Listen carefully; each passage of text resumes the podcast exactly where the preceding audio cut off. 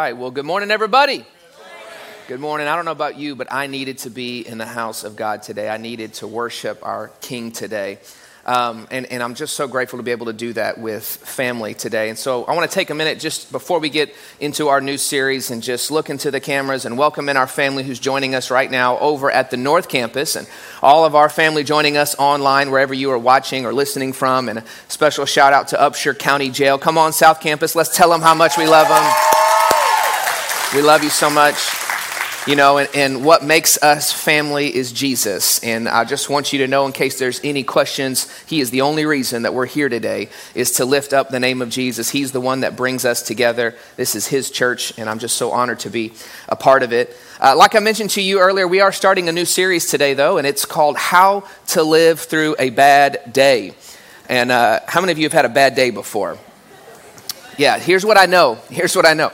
Um, everybody has had a bad day before. Some of you are having a bad day today. You know, maybe you woke up and something went wrong. Uh, maybe someone said something to you. Maybe that someone was your spouse, and maybe you fought on the way to church today. I don't know. Maybe you got some bad news, but I do know that everybody has either been through a bad day, in a bad day, or going to have a bad day at some point in the future because we live in a fallen world. And Jesus never promised us, when you come follow me, you'll never have another bad day in your life. No, he said, You will have trouble, but I'll be with you in that trouble. And so this series is actually based on a book by Jack Hayford that he wrote many years ago, and the book was called How to Live Through a Bad Day. And it is examining the seven statements that Jesus made on the cross on Good Friday, which to us, as we look back on it, it was a good day.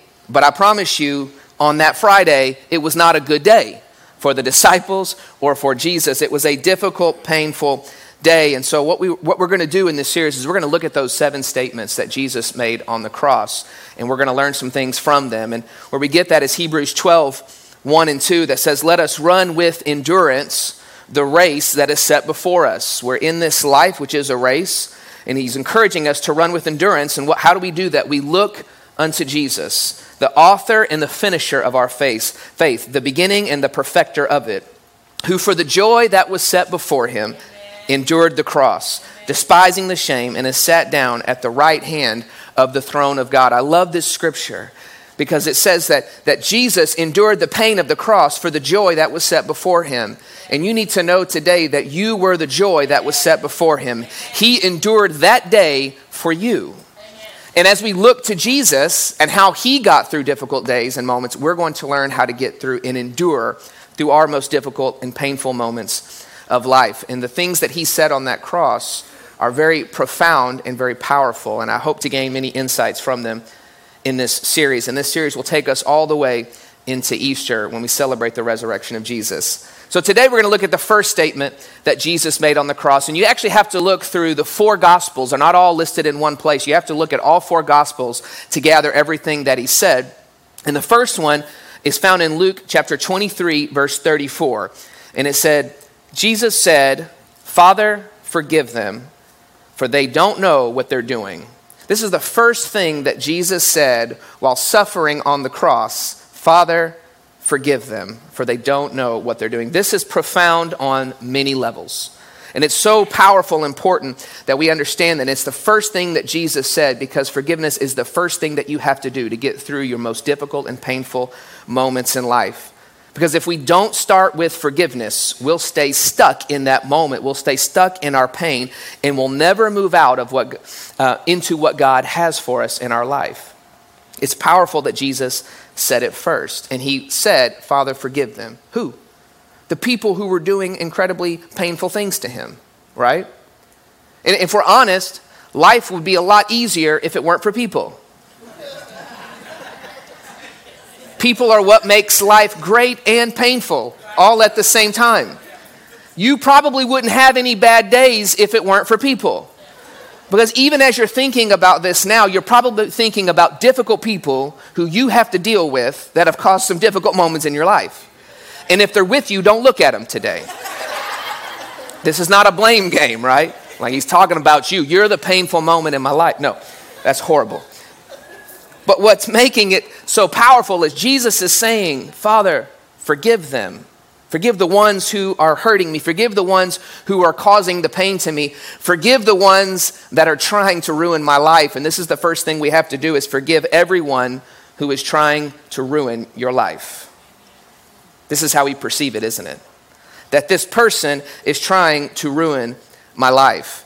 And we can look at even the last couple of years to serve as a great example of how everybody everywhere thinks everyone is trying to ruin their life. I mean, literally. And, and, if you watch the media and you look at social media and you get on the news, they will convince you that someone else is trying to ruin your life with the way that they think, with their policies, with their hate, whatever it may be, they will convince you that someone else is going to do something to you to try to ruin your life. And that's where cancel culture has come from. Say, if somebody does something we don't like, we try to ruin their life by canceling them. And this is something that we've been sold, it's something that we see, and, and it, as a cause of that, we begin to think that people are the ones who are ruining our life, and that there are going to be always opportunities to be offended, to be hurt. I mean, Jesus told us this. This should not come as a surprise to us. Jesus said, hey, their opportunities for offense are going to grow. Or he could have said it this way opportunities for forgiveness are going to grow. In Matthew 24 10, when talking to his disciples about the last days, he said, In, in those days, many will be offended, and they will betray one another, and they will hate one another. Those th- offense, betrayal, and hate are rampant right now. Everybody's offended. Everybody's betraying each other. You can see hate everywhere. It's very easy to see. And then he goes on in Luke 17 1 to say, Hey, it's impossible that no offenses should come, but woe to him who through they do come. It's impossible that you would not have the opportunity to be offended at a person. It's impossible that you would not have the opportunity to be betrayed by a person. It's impossible that you would not have the opportunity to hate somebody. It's going to happen because they're going to mess up because they're humans. They're going to hurt you. These opportunities are always going to be there. And if somebody knew about that, it was Jesus. Especially if you look at the last week of his life leading up to uh, the, the cross, or even the last 24 hours before Jesus went to the cross. So much happened to him in that short amount of time that happens to us in our lifetime, but it happened to him in a very condensed amount of time. You tell me if you've ever experienced any of these things that Jesus experienced at that time. Betrayal. Have you ever experienced betrayal? Yes, a lot of amen. by, by a friend, maybe someone who was close to you, supposed to be sticking with you, maybe by a spouse who made covenant vows with you and they said they would never leave you and they left you and they betrayed you. And you know, betrayal can only come by someone who's close to you. That's why it hurts so much. You're not betrayed by people you're not close to. You're betrayed by people that are close in your inner circle. That happened to Jesus as well. You, remember Judas, right? Judas was in his inner circle. He was in his 12. He was one of his disciples. He had been walking with him for years. He was the one that Jesus entrusted the money to. Judas carried the money bag around. That's some high level of trust. And then yet Judas betrayed him for money. Betrayed him with a kiss. That's intimate. That's why you hear people to say, say today Judas's kiss, or we call people a Judas if they're a betrayer. It's because of Jesus.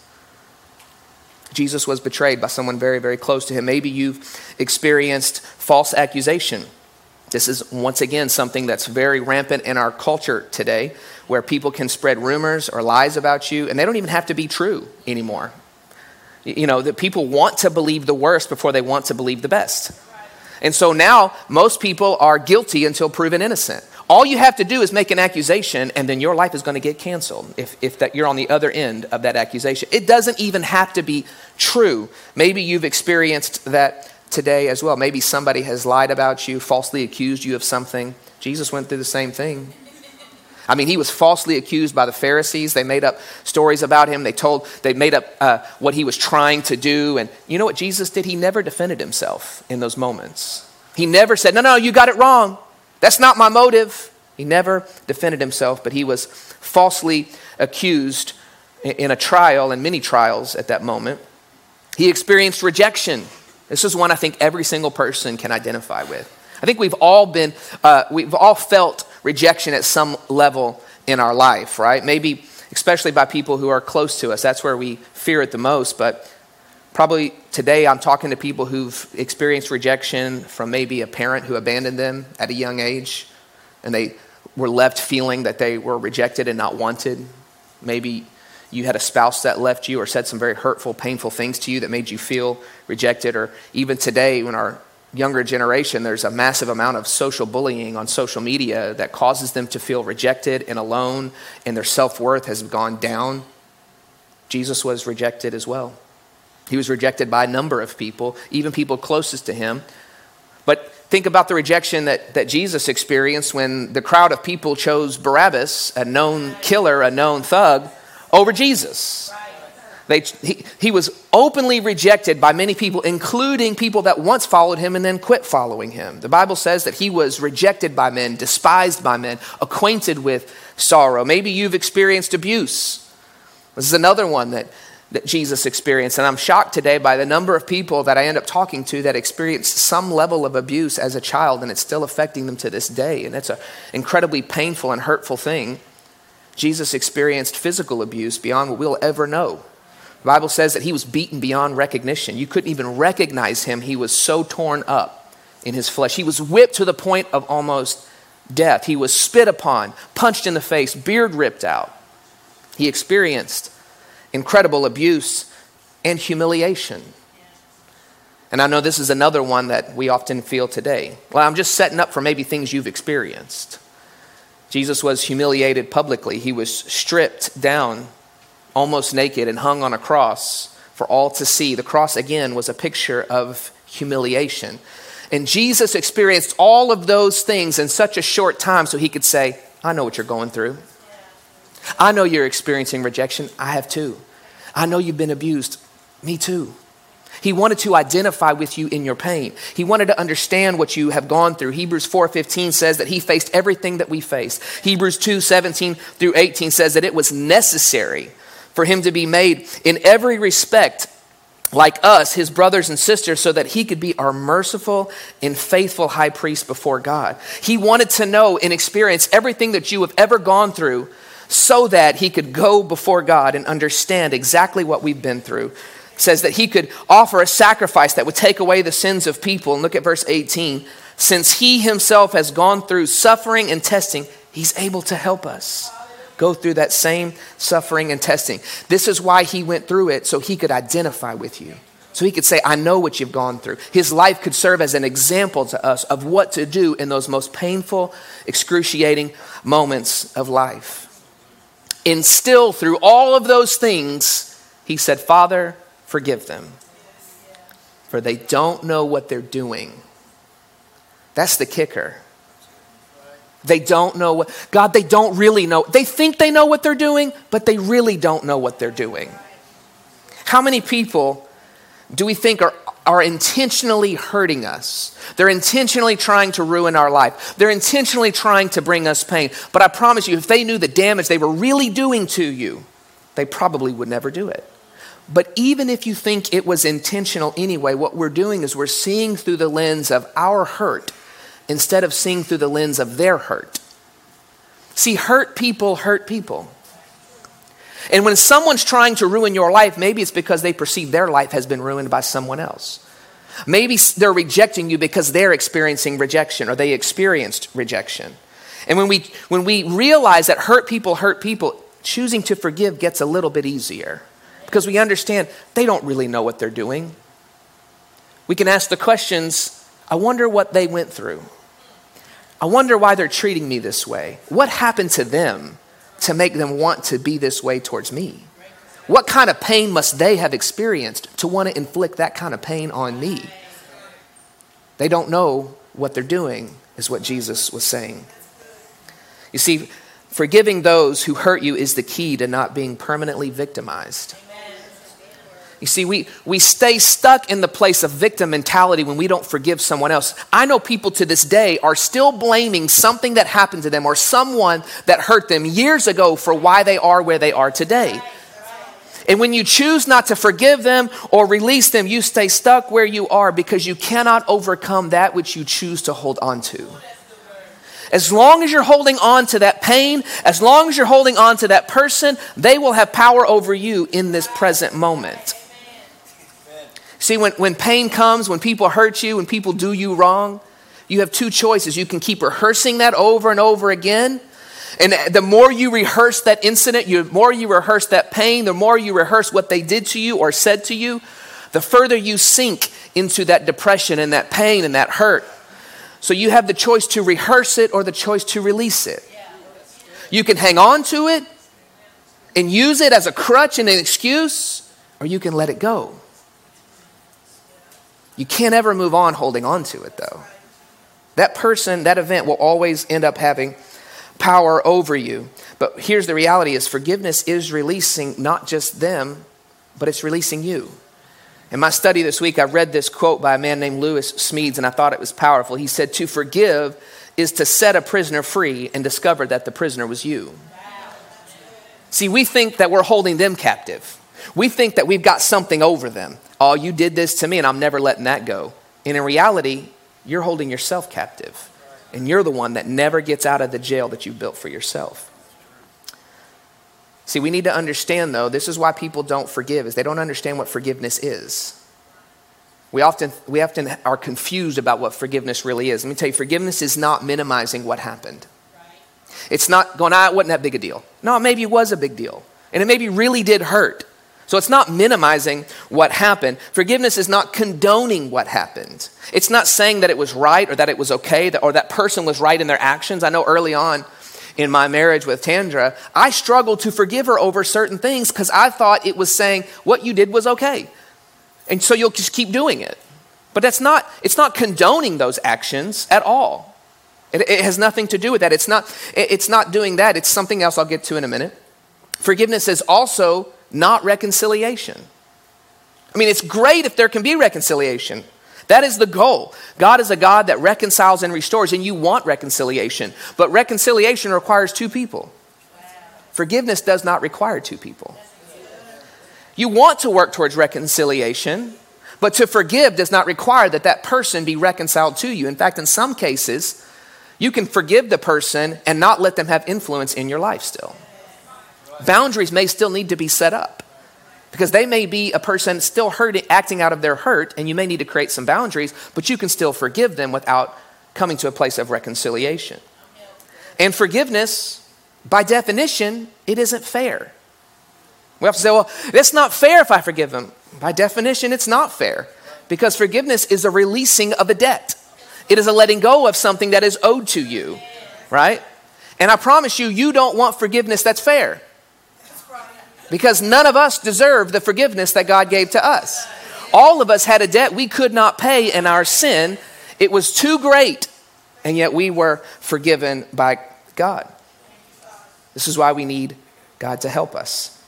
Because none of us on our own are good enough, strong enough, or loving enough to forgive everyone who's ruining our life. We need God's help. We often, you often hear the phrase that people say, well, God won't give you more than you can handle. Yes, He will. That's not in the Bible. People get that confused with a place that says God won't allow you to be tempted beyond what you can handle, but He will give you more than you can handle, so you will lean into Him for a strength you don't have on your own. It's very difficult to forgive on your own if you're trying to do it out of your own strength. See, forgiveness requires that you lean into God for strength you don't have in your natural ability. And as long as you keep trying to doing it from yourself, you'll keep failing at it. But as long as you lean into God and say, I need your help in this, He will grant you what you need to be able to forgive and move on. With God's help, we can choose to forgive. So, how do you forgive those who hurt you? I'm going to give you some practical ways that we see in Scripture to do that today. And the first one, if you're taking notes, and people who take notes are closer to Jesus. Um, I'm just being serious. Uh, just kidding. You won't be closer to Jesus, but you'll have these to look back on later when you need them, and that is good. All right, so the first thing is is pray for them.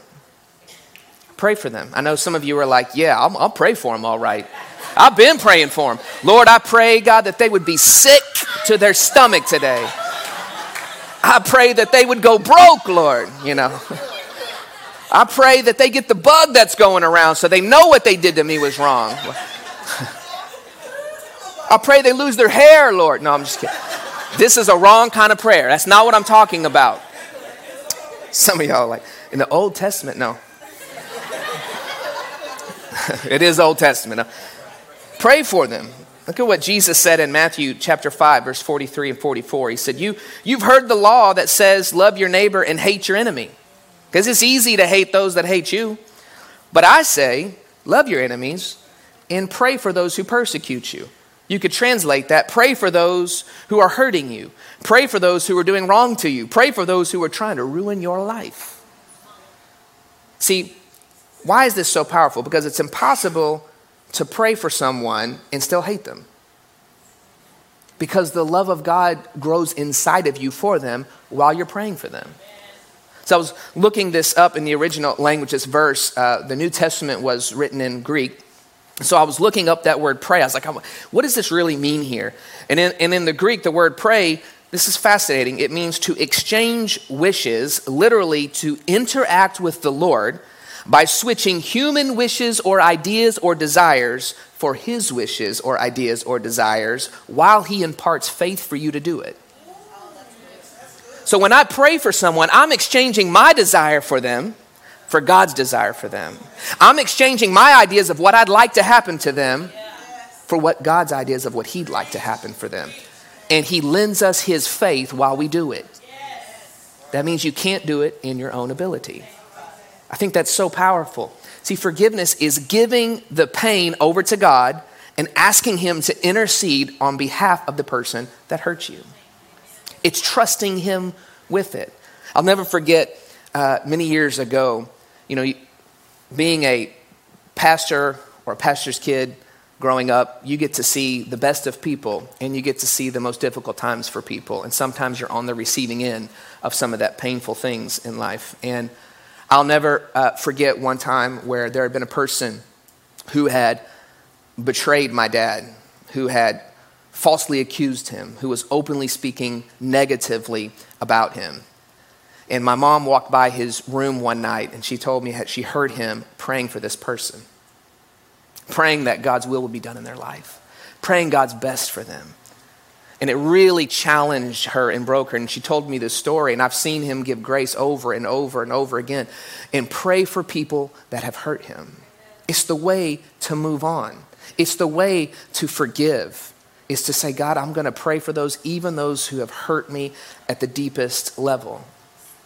And here's what you have to understand about when you pray for them your prayers for others may not change them, but they will always change you. We're not praying, God, just you change them, Lord. No. God, change me in this process. Let my heart be transformed in the process. Why? Because I don't want the root of bitterness to grow deep into my heart. The scripture talks about how a root of bitterness will grow up inside of you if you don't choose to let this go. If you stay offended, if you stay hurt, if you stay mad at someone else, a root of bitterness will grow in your heart. When you pray for them and you forgive them, you're saying, I'm not allowing this poison to stay in my system. It's not going to affect me or the people around me anymore. And the first step to doing that is to pray for them. The second one is this bless them. This is all in Scripture. Romans 12 14 says, Bless those who persecute you, those who do wrong to you, those who are trying to ruin your life. Don't curse them. That's what you want to do. That's what it says. Pray. Someone said, You right. Pray that God will bless them. What does, what does bless mean? It means to speak well of. It means to praise. It means to speak well on their behalf. Oh, that's challenging. Because I, I certainly don't want to do that sometimes. Our tendency is like, you don't know what they said about me. You don't know what they did. We want to tell everybody else what they did so they'll know how bad of a person that person was. Oh, watch yourself. They're going to cut you when you're not looking. That's not speaking well of. That's not blessing them. That's a, challenge. that's a challenge, isn't it, right?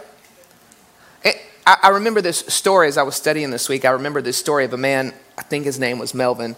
And uh, this, this guy, this other business guy, had been speaking so poorly of this man, Melvin, openly and publicly. He had been slandering him. He had been, de- I guess it's called defamation, just tearing him down publicly. And so a reporter came to Melvin and said, What do you think about this guy that's saying all that? You, have you heard all those things he's saying about you? What do you, what do you think about him? And Melvin said, Well, I think he's a good guy and he has good intentions. And the reporter was like, How can you say that? After everything that he's saying about you, after how horribly he's speaking about you, how can you say that? And he said, Well, you didn't ask what he thought of me, you asked what I thought of him. See, blessing someone is not determined by what they think of you or what they've said about you. It doesn't require that they say good things about you. It's easy to bless those who bless you. It's easy to talk well about those that talk well about you. It's difficult when they're not doing that. It's difficult when they're cursing you. It's difficult when they're trying to ruin your life. But Jesus says, bless them. Look at Luke 6 27 and 28. And I think it's powerful because you have to make this choice willingly. He says, But to you who are willing to listen, and I pray today we're willing to listen. Those of you have ears to hear, is what he's saying. I say, love your enemies, do good to those that hate you, bless those who curse you, and pray for those who hurt you. That's all three things right there in one. That leads me to the third one, which is do good to them. We're going to pray for them, we're going to bless them, then we're going to do good to them. And right now, some of you are thinking, that's a little far, Pastor. Pray for them? Okay, that seems like the godly thing to do. Bless them? I don't know about that. You know, like they're a great person, you know. really hope, really hope they do well, you know. I'll do that. I'll grit my teeth and say something nice. But do good to them? Uh-uh, I don't know. I don't know about that. I don't know if I can do that, especially after what they did to me. Doesn't the Bible say, do unto others as they do to you? I heard someone say, no, the Bible says do unto others before they do to you. I was like, no, that's not it either. You're getting it wrong. it's doing to others as you would want them to do to you, right? Not, not how they treat you, but how you would want to be treated in those situations. It, it really doesn't even have anything to do with them. One of the things that we teach our kids and we, we tell them listen, you're not responsible for what they do to you, you're responsible for what you do to them. You're not going to be judged one day on what someone else did to you. You're going to be judged on what you did to them. We always say your response is your responsibility. I, I can't tell you people won't hurt you again because they will. But you, you can't change what they do to you, but you can change what you do to them. And doing good to them, even when they hurt you, is where forgiveness comes into play. Sometimes I think we feel that we're responsible for how they respond, we're responsible for whether they repent. We think we're responsible for whether they change their actions or not, but we're not. That's up to God. Like that's up to God to transform the heart. Our job is just to forgive them and to move on. Look at what Romans chapter 12, verse 17 through 21 says. It says, Repay no one evil for evil, but give thought to do what is honorable in the sight of all, so that everybody can see your life and say, Hey, that person's doing what's honorable. If possible, so far as it depends on them, no, I read that wrong. So far as it depends on you, meaning it does, has nothing to do with how they treat you. Live peaceably with all. It's up to you. Then he says in verse 19, Beloved, never avenge yourselves, but leave it to the wrath of God. For it is written, Vengeance is mine, and I will repay, says the Lord. To the contrary, if your enemy is hungry, feed him. If he's thirsty, give him something to drink. This is doing good to them. For by doing so, you will heap burning coals on his head. Do not be overcome by evil, but overcome evil with good. That last verse right there is so powerful to me, and it reminds me of a time when my daughter Emma and I were praying together before I left for work one morning. And she's my early riser. And we were praying together, and then I got ready to leave the house, and she comes around to and she says, Dad, don't let the devil conquer you. You conquer the devil today. And then she gave me a fist bump. And I walked out that house ready to conquer the world. I was like, come on, let's do it. You know, I was ready. She fired me up. I was I was like, I'm not going to be conquered today, you know? I needed that little bit of encouragement. But this is, this is powerful. How do you overcome evil? By doing good. How do you overcome those who've hurt you? By doing good. If they're thirsty, give them something to drink. If they're hungry, feed them. And then he said something really interesting. In doing so, you will heap burning coals on his head. Now, I know what some of you are thinking. I'd love to heap some burning coals on someone's head today. I want them to feel the fire, the heat. That's what hell is like if you keep treating me this way. You know, like some of you want that, right? And I, and I did a lot of research on this particular phrase because it's also mentioned in Proverbs 25. And I was like, okay, what does this really mean? And there's a lot of controversy on what it actually means. Maybe not controversy, but disagreements, right? Some people believe that it means to heap burning coals on their head means that they would feel the heat of God's wrath and would cause them to feel shame. But God doesn't cause you to feel shame, that's the enemy's job. One of the things that I like that, that I read that would have made a lot of sense, and I think it's a powerful picture if we can get this, that coal, hot coals, burning coals were a commodity in that day. They were something very valuable because it's how you heated your house, it's how you heated your food. And if your coals went out, it would be like you pouring these hot coals into a bucket that they would carry on their head back to their house so they would relight the fire in their house. I loved this picture because what if you're forgiving them? What if you're praying for them? What if you're blessing them? What if you're doing good for them? Would relight the fire inside of their home for Jesus. That's the picture I can get behind. You can heap these burning coals and saying, hey, by the way I treat you, a fire is going to be relit inside of you because it's Jesus in me that allows me to do these things. Once again, you're not responsible for what they do to you, you're just responsible for what you do to them. And sometimes that's hard for us, if we're honest, because we want to make people earn what we didn't earn ourselves. We want to make people earn forgiveness when we couldn't earn forgiveness ourselves. The Bible says, freely you have received, freely give. Freely you've received forgiveness, freely we're supposed to give forgiveness. There's so many places in scripture I could share this, but I just chose one in Colossians 3:13. It says make allowance for each other's faults. In other words, people are going to mess up. They're going to hurt you. They're going to ruin they're going to ruin your day. But forgive anyone who offends you. It's interesting that word anyone means anyone. It's, it's not deep. Remember, remember, this is how you do it. Remember, the Lord forgave you. So you must forgive others. How do you do it? You remember. The Lord forgave you of a debt you couldn't pay. You didn't earn it. Don't make them earn it. You can just forgive them. And true forgiveness comes from the gratitude in your heart for the forgiveness that you've received from God. That's why Jesus when he was teaching his disciples how to pray, by the way, we call it the model prayer, the Lord's Prayer. It's how we encourage people to pray daily. One of the phrases he said was, Forgive us our debts as we forgive others their debts. That means daily we've got to go through this process of saying, God, forgive me as I forgive others. I think that's interesting. What if your forgiveness is predicated on how you forgive others? As I forgive others. See, forgiveness doesn't just flow to us or from us, it flows through us. We're able to give forgiveness because of the great amount of forgiveness that we have received. And I know some people today, you're in a painful place. Maybe you've been hanging on to some things that have happened to you maybe a day ago, a week ago, a year ago, 10 years ago. And you're saying today, look,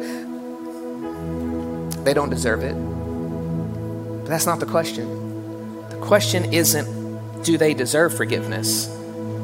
It's, do I desire freedom? That's the question you have to ask yourself. Do they deserve forgiveness? None of us deserve forgiveness. But the reality is, do you desire freedom? And if so, you got to let it go. You got to release them. It's, the mo- it's one of the most difficult things to do, but the more you do it, the more free you become. The more you forgive, the more you grow. And the more you realize forgiven people simply forgive If you've been forgiven, how could we not forgive those who are trying to ruin our life? And I just want to encourage some people today. I know it's difficult. I'm not saying it's easy, but with God's help, you can do it. With God's help, you can let it go. You're just going to be a person who decides today, I'm not going to let this person, this incident, this thing ruin my life anymore. I'm going to live in freedom by freely forgiving anybody and everyone who's hurt me today how I wanted to end this time together is I just want to take a moment And I want to go to the Lord in prayer because I believe the Holy Spirit is speaking to people today. And so, wherever you are, would you just take a minute and bow your head with me? And I want us to just listen for a minute and say, God, what are you trying to tell me today? What's the Holy Spirit speaking to me? Maybe, maybe someone came to your mind. Maybe a number of people came to your mind today. You're like, you know what? I really truly haven't forgiven that person. And how you know is you really can't pray for them. You really can't bless them. And you're still mad at them. Holy Spirit, I just ask you to speak to each and every one of us. If there's people that we've not forgiven, if there's people that we're still holding on to, and I pray that we'd get the revelation today that we're the ones that are bound and that we'll never move on into everything that you have for us. We'll never get past this bad moment until we let it go. We'll always stay a victim. And I just pray today, God, that you'd give us the courage, you'd give us the strength, you'd give us the grace to forgive as you've forgiven us. So, right now, wherever you are, if someone's come to your mind, I want you to transact with God. And I just want you to say, God, I forgive them. And then say their name. Say, God, I forgive them. You may need to say a person's name. You, I forgive my mom. I forgive John. Maybe it's a spouse who hurt you and you haven't let go of that in the past. Maybe, maybe they're not even alive anymore and God brings them to your mind. Don't allow them to continue to keep you in bondage. To say, I forgive them and release it. Thank you, God. And maybe, maybe you're here today you're having a hard time with this, maybe it's because you don't even, you, you've never even received the forgiveness that God has given you. And it starts with that. I'm telling you, I don't know how anybody else can forgive without first having received the forgiveness that God has given us for a debt that we could never pay back. And maybe today that's your next step. Maybe your next step today is to say, God, I, I need to give you my full life. I need to be forgiven of my sins so I can move on with what you have for me. And if that's you today, with every head bowed, every eye closed, I just want you to raise your hand and say, you know what? That's me. You're talking to me. I need to give my life to Jesus. I need to, I want to go all in with Him. I'm, I'm coming back to Him. Maybe, maybe I'm coming back to Him or I'm doing it for the first time. But you need to be forgiven so that you can choose to forgive. Let's take a minute and pray with those who are making this decision. And let's all pray together to help them in this. Just say, God, I come to you. I ask you to forgive me of my sin. Forgive me for trying to do things my way. I give you my life today, and I choose to follow you this day and every day forward. In Jesus' name, amen. Amen. Come on, can we celebrate with those that are making that decision today? Thanks for joining us today. I pray this message encouraged you, inspired you, and maybe even challenged you a little bit. If you made a decision for Jesus, we are celebrating with you. Welcome to the family of God. We would love to know about it. So message us online or you can text yes card to 903 200 3808 and let us know what decision you made. We want to come alongside you, help you find a local church. It's very important to be connected to the local body of Christ, whether with us or somewhere else. So let us know so we can help you and let you know your next steps with Jesus. I'd love to see you real soon in person, but until then, know that I'm praying for you. I'm praying God's best in your life. God bless you.